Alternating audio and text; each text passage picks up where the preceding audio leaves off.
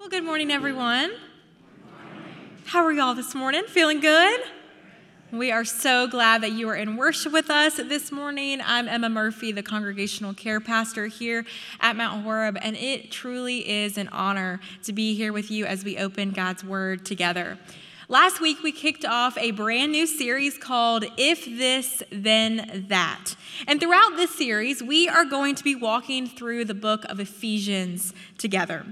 In this book, we'll see the cause and effect relationship between the gospel message and our daily lives.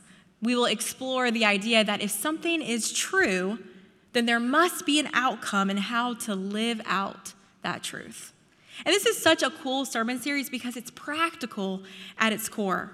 There's so many implications in the book of Ephesians for how we are to live as Christians.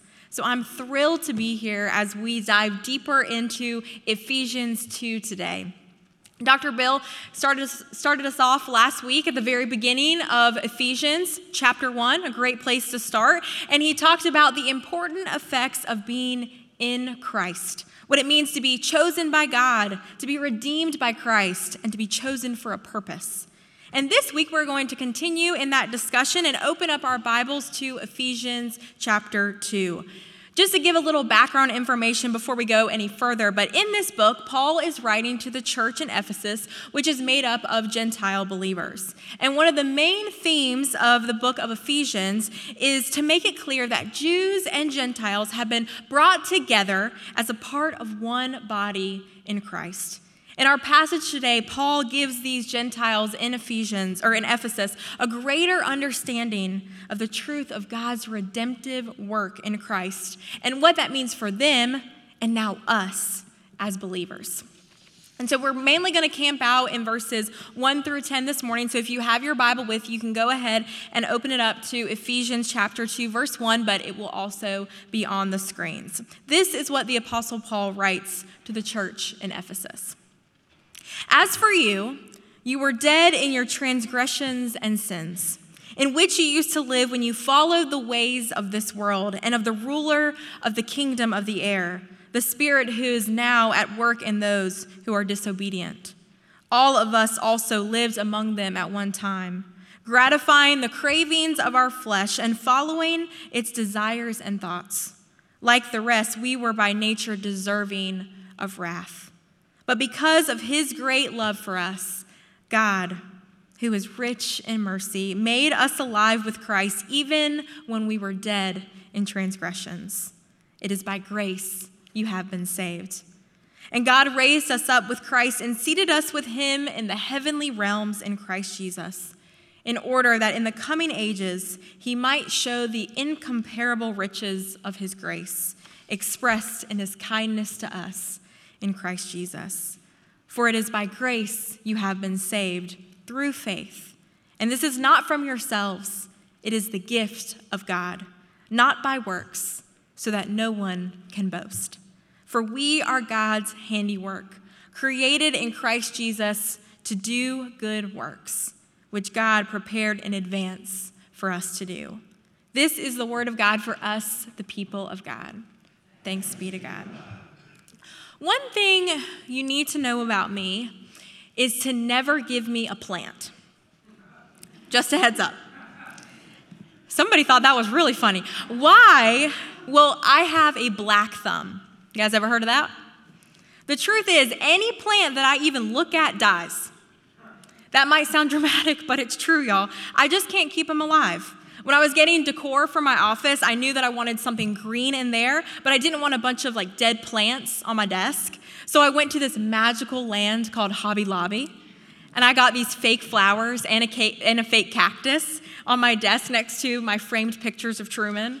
And people come in and they admire my good work and of how amazing my plants look until I tell them, nope, those are fake.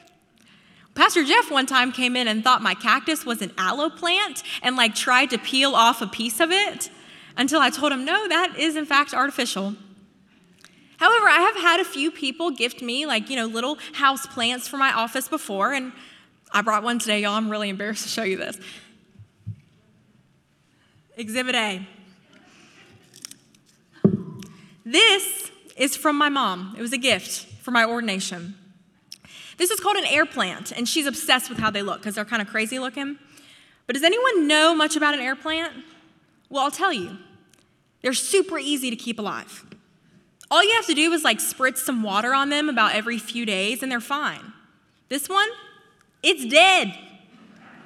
Completely dead. I can't even keep an air plant alive. You see, there are basic signs to be able to tell what happened to this plant why this plant is dead. If my plant is dead, then I didn't water it well. True. If my plant is dead, then I didn't give it enough or maybe too much sunlight. Also true. If my plant is dead, then I probably forgot that I even had it and didn't do anything with it. True. These are the obvious signs of what can kill a plant. What did kill my plant? In the second chapter of Paul's letter to Ephesians, he begins by discussing the reality of our condition before salvation in Christ. The first three verses illuminate that we are dead in our trespasses and sins prior to being saved. And Paul doesn't mean that we are actually dead, like physically dead, like this plant. What he means that we are spiritually dead. Paul expands by giving examples of what he means by that. He talks about our disobedience, following the ways of the world, and gratifying the cravings of our flesh. And similar to the signs of my dead plant, I believe that Paul's words can be summarized into a few things that are the telltale signs of us being spiritually dead. So here we go. These are the warning signs that we can see as being dead in sin. First sign if we are dead in sin, then we have no desire to grow our relationship with God. We put no effort into working on that relationship. We've accepted our faults, our sins, our failures, and we do not yearn to change or grow in our connection with Jesus. Are we in the Word or are we avoiding it? Are we spending time in prayer with God or are we ignoring Him? Are we confessing our sins or denying them? Are we passionate about the Lord? If the answer is no to these things, we might be spiritually dead. Second, if we are dead in sin, then compassion is lacking in our lives. Our heart is cold when we experience sin, injustice, and suffering. There is no grief in the loss of human souls. There is no empathy for those that are suffering. And there is definitely no action on behalf of those who are undergoing great pain and unfairness. St. Augustine writes Hope has two beautiful daughters. Their names are anger and courage. Anger that things are the way they are, courage to make them the way they ought to be. When there is an absence of compassion, it indicates that there is an absence of hope. If our compassion is lacking, friends, we might be spiritually dead. The third sign is that if we are dead in sin, then we have no need for repentance. We sin without regret and without shame, and we don't care what our actions might bring upon someone else.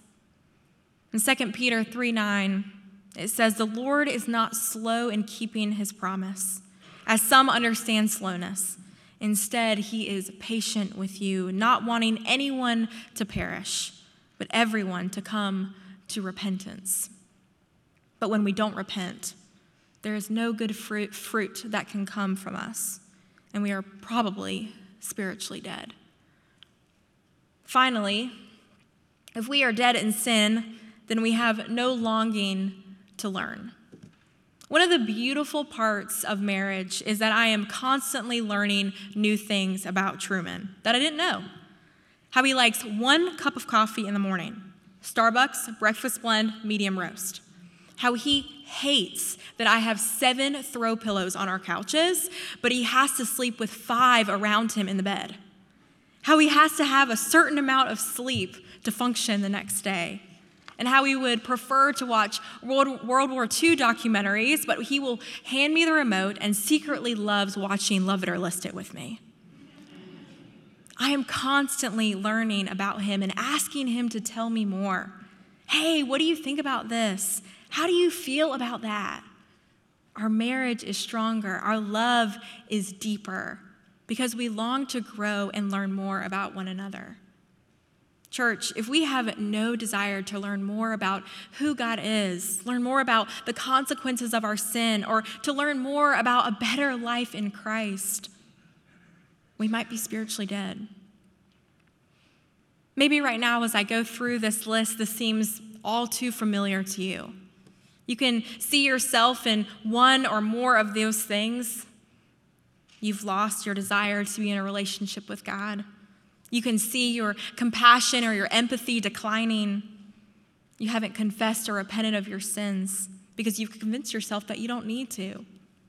You've stopped asking questions about God and your faith because you don't really care to learn more.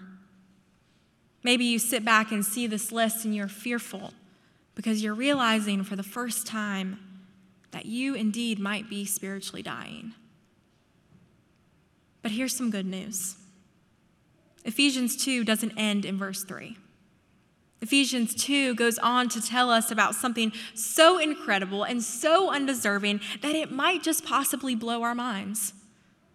Something that is still and will always be available to you if you believe right now that you are spiritually dead. Let me reread verses 4 through 5 for us. But because of his great love for us, God, who is rich in mercy, made us alive with Christ, even when we were dead in transgressions. It is by grace you have been saved. It is by grace you have been saved. Grace, what is that? What does that mean? Grace is unmerited favor. Grace is a free gift. It is nothing that we have done, but is totally and completely what God has done for us. God, grace is God's undeserved kindness that He displays for us through the death and resurrection of His Son Jesus for the sins of the entire world. That is grace. You see, we live in a merit based world. You have to get good grades in school and have a certain GPA to get merit based scholarships in order to pay for a ridiculously expensive college degree that might not even get you a good paying job. In order to make it big time in sports, you have to be extremely talented the fastest, the best shooting record, most consistent catcher. You have to stand out in your achievements to succeed, to get what you want. My dad was an Eagle Scout, and in order to earn merit badges, he had to do more work, go above and beyond, achieve, achieve, achieve. There are even world religions that are based on merit. Religions that say you have to do a certain amount of good works, follow all these rules and rituals, please the gods and goddesses, all to have your desired outcome or goal. What does the passage in Ephesians say, however? but God. But God. It is because of his great love for us, it is because of his mercy, and it is because of his abundant grace that we can experience life outside of being spiritually dead. A life that is not based on any kind of merit, a life that is so much better than we can achieve on our own a life that we are so undeserving to receive, but that God has graciously offered all of us. But when it comes to grace, there are certain pitfalls we can find ourselves living into. So before we continue on in this passage, I need to do this brief aside and give this warning of what grace is not. First, grace is not something we should take for granted. When we view grace this way, we live like we have forgotten about it. And even worse, we live like we have forgotten about who we were before we received it. We don't remember our need for it. We can't see God's great gift in it. It loses the wow factor, the amazing truth of what it is. And when we do that, when we take grace for granted, we aren't giving, we aren't giving God all the glory. Second, grace is not something we should abuse. We should not look at grace as if it is an excuse for our continuous shortcomings and mistakes and failures. If we look at it as like this cosmic vending machine, like it is always available to get something out of whenever we need it, then there's no need to change. There's no need for transformation because, I mean, there's grace for that, right? When we abuse grace, when we use it as an excuse, we are ultimately cheapening it. You see, grace should be our fuel for change, not our substitution for it. However, when we avoid these dangers and when we truly realize what God has done for us, something amazing happens. As this passage says, God makes us alive with Christ. He raises us up with Him. He sets us with Him in the heavenly realm in Christ Jesus. He died for us so that we could live in Him, so that we could share in His resurrection. 2 Corinthians 5:17 declares, "Therefore if anyone is in Christ, the new creation has come. The old is gone, the new is here." Grace offers us a new and better life in him. It is by grace you have been saved. There's nothing we could have done to earn that grace, to deserve that grace. It is freely given. But nevertheless, we don't want to risk falling into those pits of forgetting or abusing grace. So there's a role that we play in this too. You see, Paul repeats in verse 8 what he says in verse 5 It is by grace you have been saved. But he elaborates It is by grace you have been saved, what? Through faith. Through faith. I read an article this week that said God's grace is so amazing, we may have trouble believing it's true. And that's where our faith comes in, friends. We must have faith. We must believe that God is as good as He says He is, that God did suffer and die for us, that we have been given the gift of life because of His sacrifice. That article I read went on to say, and I thought this was so good the salvation God offers us is freely ours if we'll dare to believe He's that good. If we'll dare to believe He's that good. Pastor Jeff said it this way for me this week grace plus faith equals salvation. That is the simple equation. We have been given this divine favor, even though we don't deserve it, or can't earn it. However, if we don't believe it, we can't receive it. Y'all, all of those things just rhymed. Like I'm a poet this morning, I didn't even know it. Now, maybe you're thinking for just a second wait, Emma, you just explained that it is by grace we've been saved, not by any kind of works. And so, if we have, we have to have faith to receive this gift, is isn't that a work? And I would say to you, that is a great question, but no, faith is not a work. Let's break this down together. Okay, let's imagine for a second that I give you a check for a million dollars. I don't know where I got that million dollars from. So if the check bounces, I'm really sorry. But anyway, I give you this check, and that money is totally yours if you want to receive it. I'm graciously giving it to you with no strings attached. However, in order to deposit it into your bank account or cash it out, you must endorse the check. Now, you didn't earn this money. You can't go and say that you became a millionaire by your own effort. Signing the check doesn't mean that. Rather, that check for a million dollars was simply a gift, and signing your name to endorse it is the only way of actually receiving that money. In a similar way, faith is the only way to receive this precious gift of grace from God. But it is not a work worthy of earning the gift. Rather, faith in itself is a gift from God.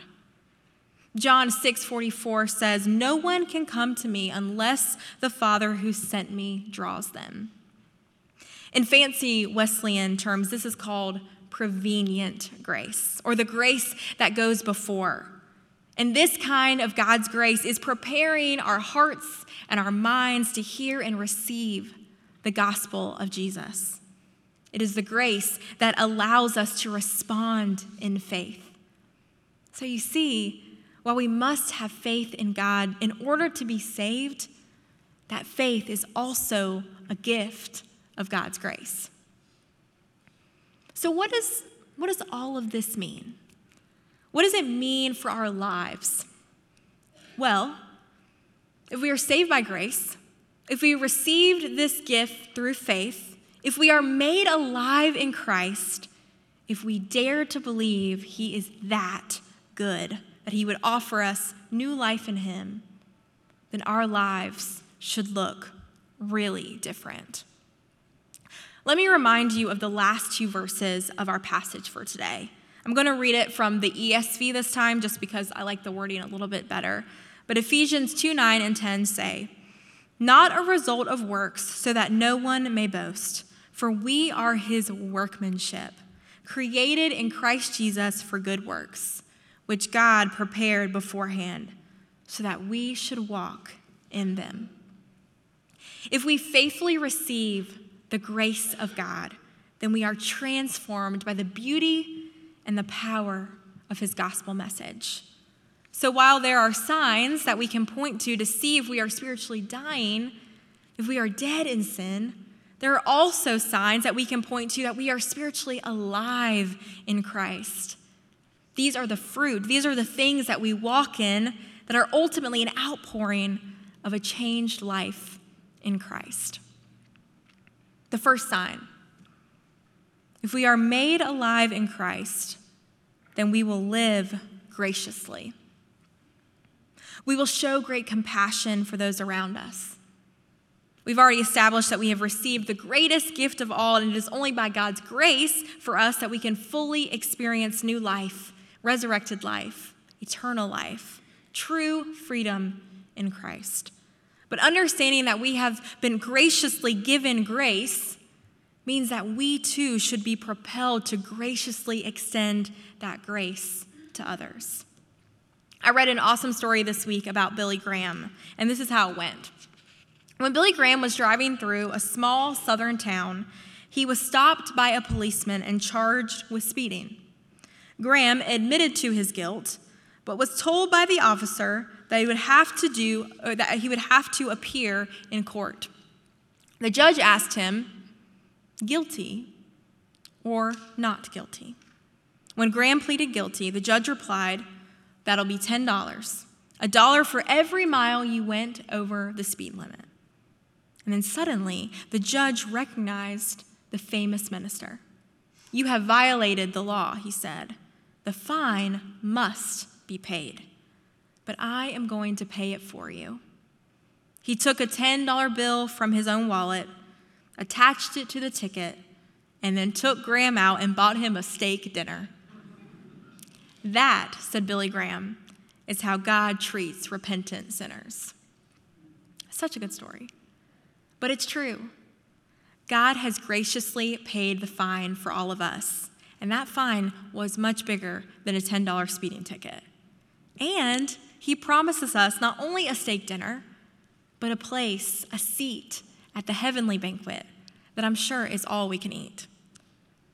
If God views us this way, if this is how God treats us, people who sin and mess up every single day, then when we experience this unbelievable grace and are made alive in Him, we will want nothing more than to graciously treat and serve others, to demonstrate the same loving kindness that He shows us every single day. Next, if we are made alive in Christ, then we will be generous.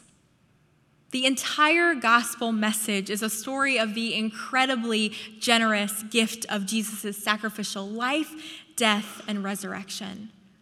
Jesus generously gave his full self for us. He died for the sins of the entire world.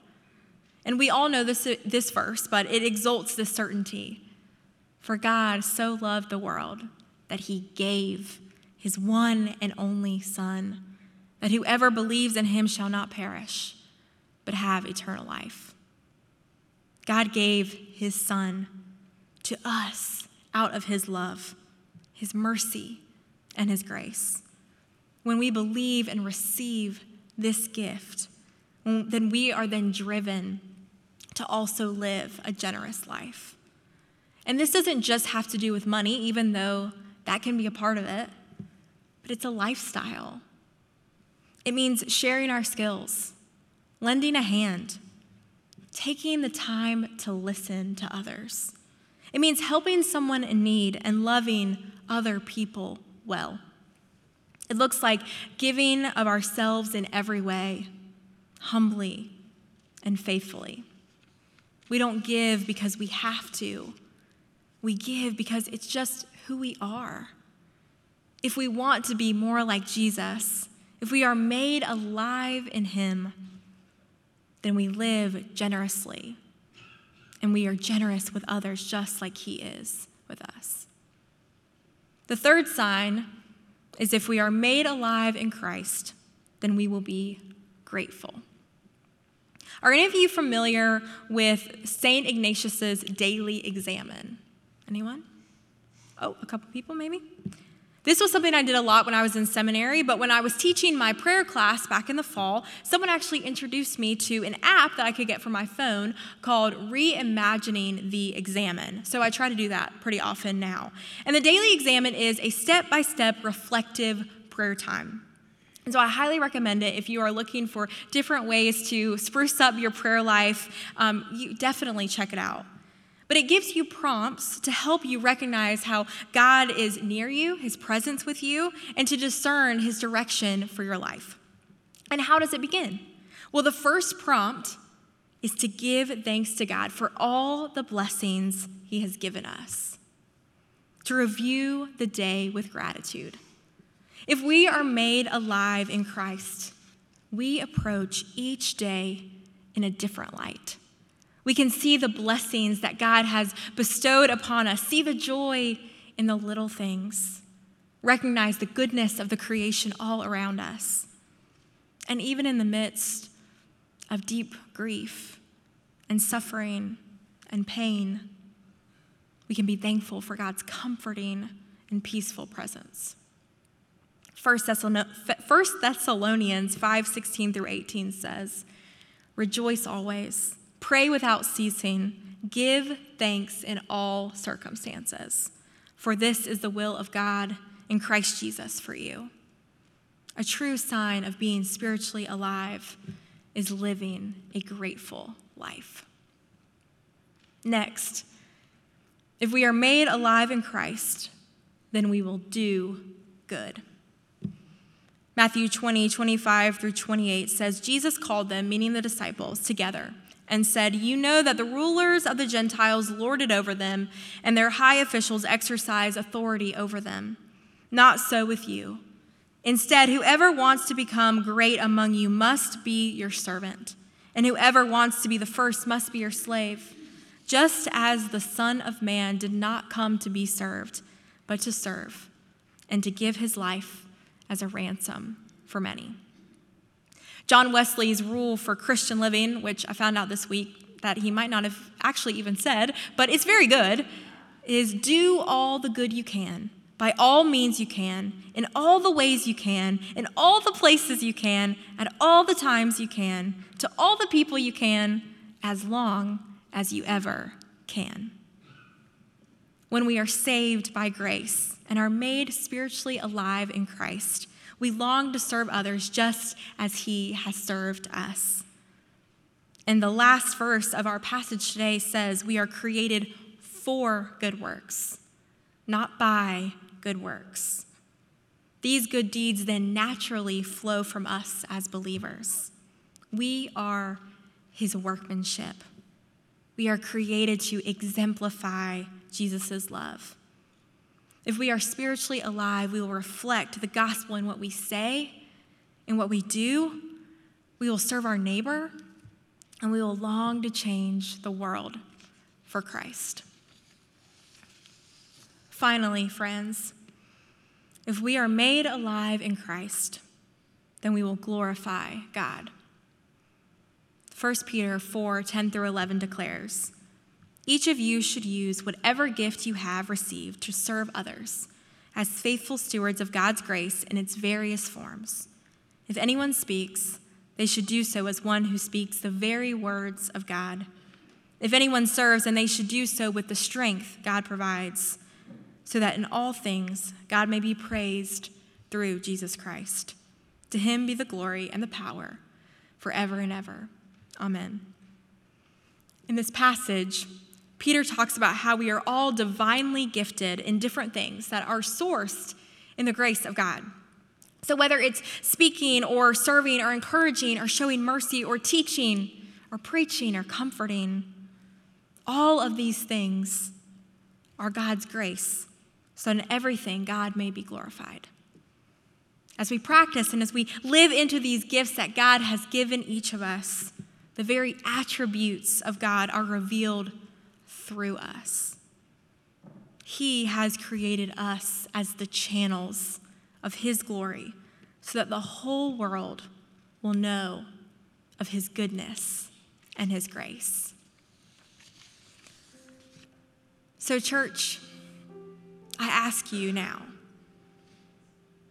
where do you find yourself today? Are your signs pointing to being spiritually dead? Or being alive in Christ.